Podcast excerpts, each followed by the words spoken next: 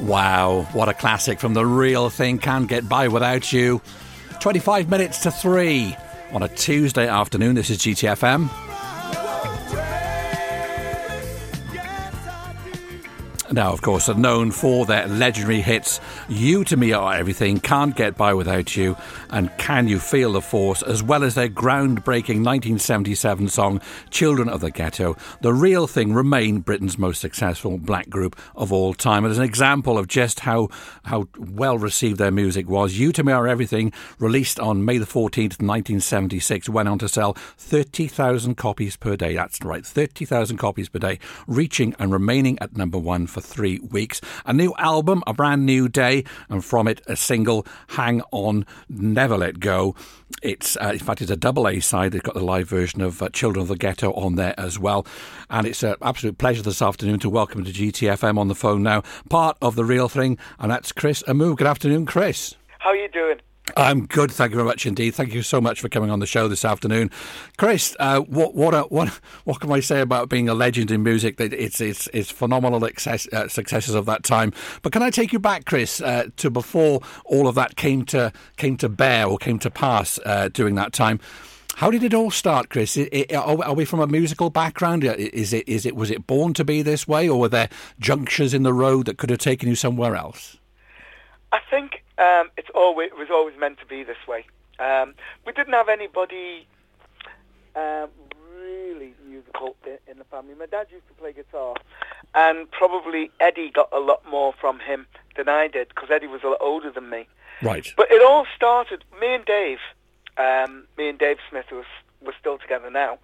Um, we just had an, a dream, and we had an idea that we would like to do what my brother Eddie was doing right. at the time, and that's to be to make a career of singing on stage. We weren't thinking about records or anything else, just having a career of singing on stage. And you know, we used to sit in our front room and we'd be singing over um, records uh, by bands like the Temptations, um, the O'Jays, and all them bands. And you know, we just wanted to be like the people right. who we who we were seeing, um, uh, you know, on the television and things. And basically, that's how it started. You know, it started off like that, and we gradually got better. Right. uh, to the point where we could go out and perform on stage. And by that time, we'd taken on two other singers, which was Ray Lake and um, Kenny Davis. Okay. So we, we were a four-piece. And basically, um, we were just getting better all the time with help from Eddie of course. Right. You know, who taught me how to uh, put harmonies together. And um, Eddie and I had started writing songs together. He started to teach me how to write songs. And um, yeah, uh, we we started doing all the youth clubs and things in Liverpool, and we started to work in a lot of the clubs in Toxteth. Okay. You know, and that was good grounding it was good ground. So it's a, a, a, gradual build. Did you ever, yeah. when you were sat there in your front room uh, with your brother and, and the rest of them, sort of drawing a band together, did you ever think that it would come to that, that, that, that, that it would actually go that way? Was there, did you think, well, we're into our music, we're playing our music for the love of our music. Was there ever any inkling that it would go as far as it did? No, because we didn't think about it, to be honest. Right. We, just enjoy, we were only kids.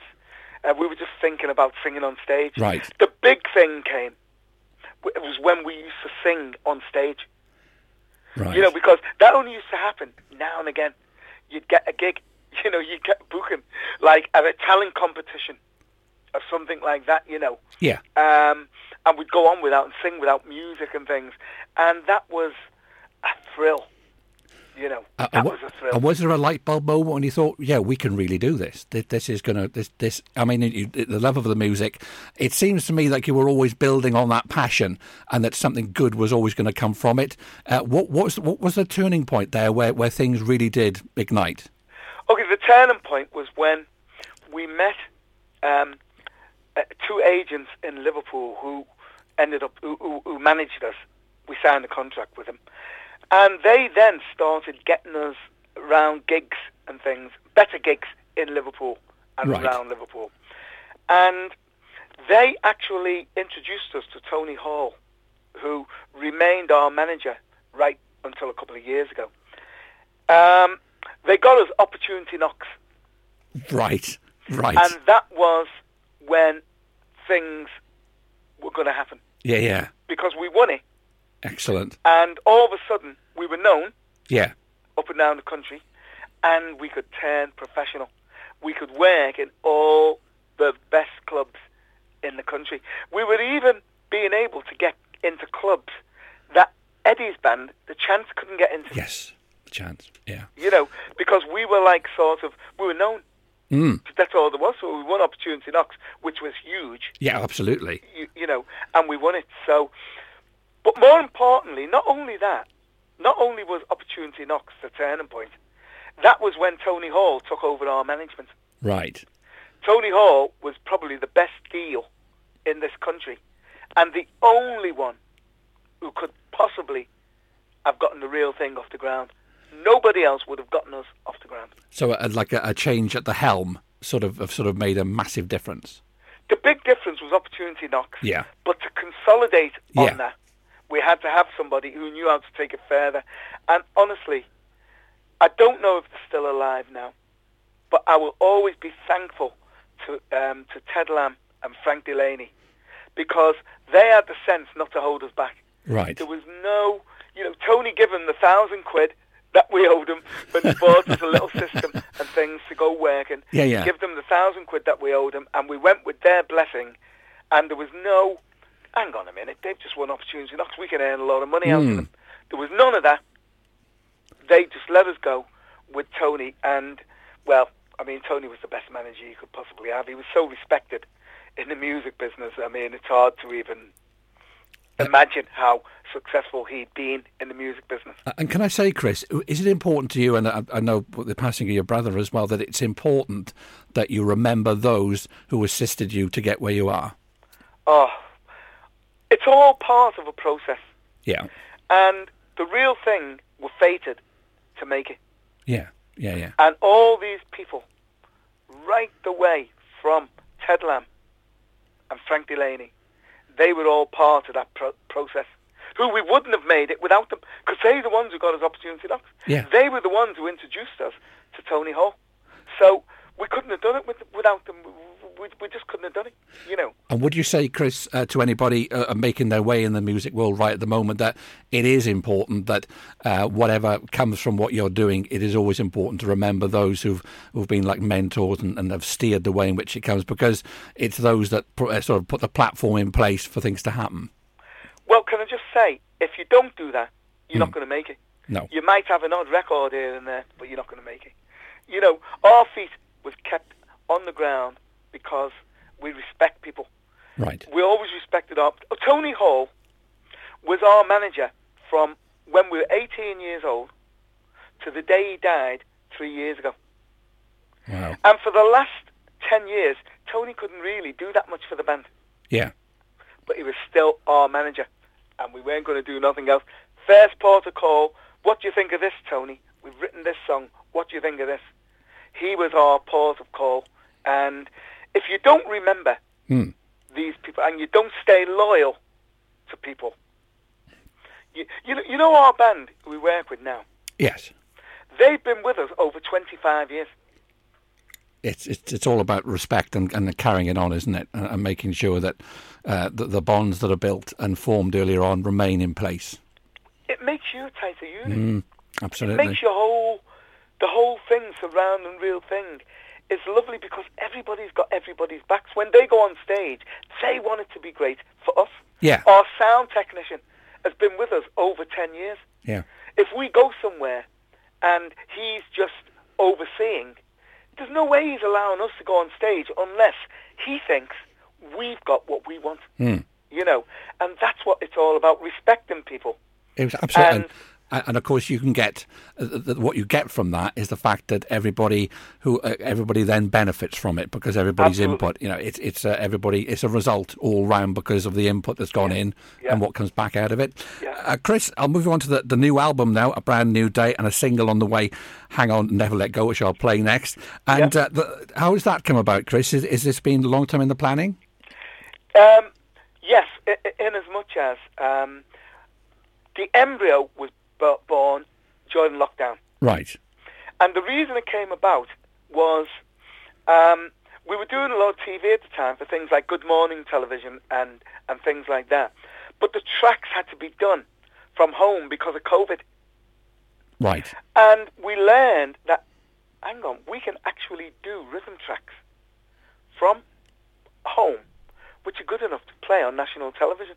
And once we got that, I, I learned, because I was the one doing the tracks at the time, that hang on, if we can do that, you know all these songs I've got running around in my head, I'm going to finish them off. Yeah. You know, and with the help of our band, I mean, we could get onto the drummer and say, send me this drum part. Yeah. Or keyboard player, send me the keyboard part. You know, you explain to them what you want, send them a rough, they put it on, played better. And, you know, do an instrument. We, we found we could do an album from home.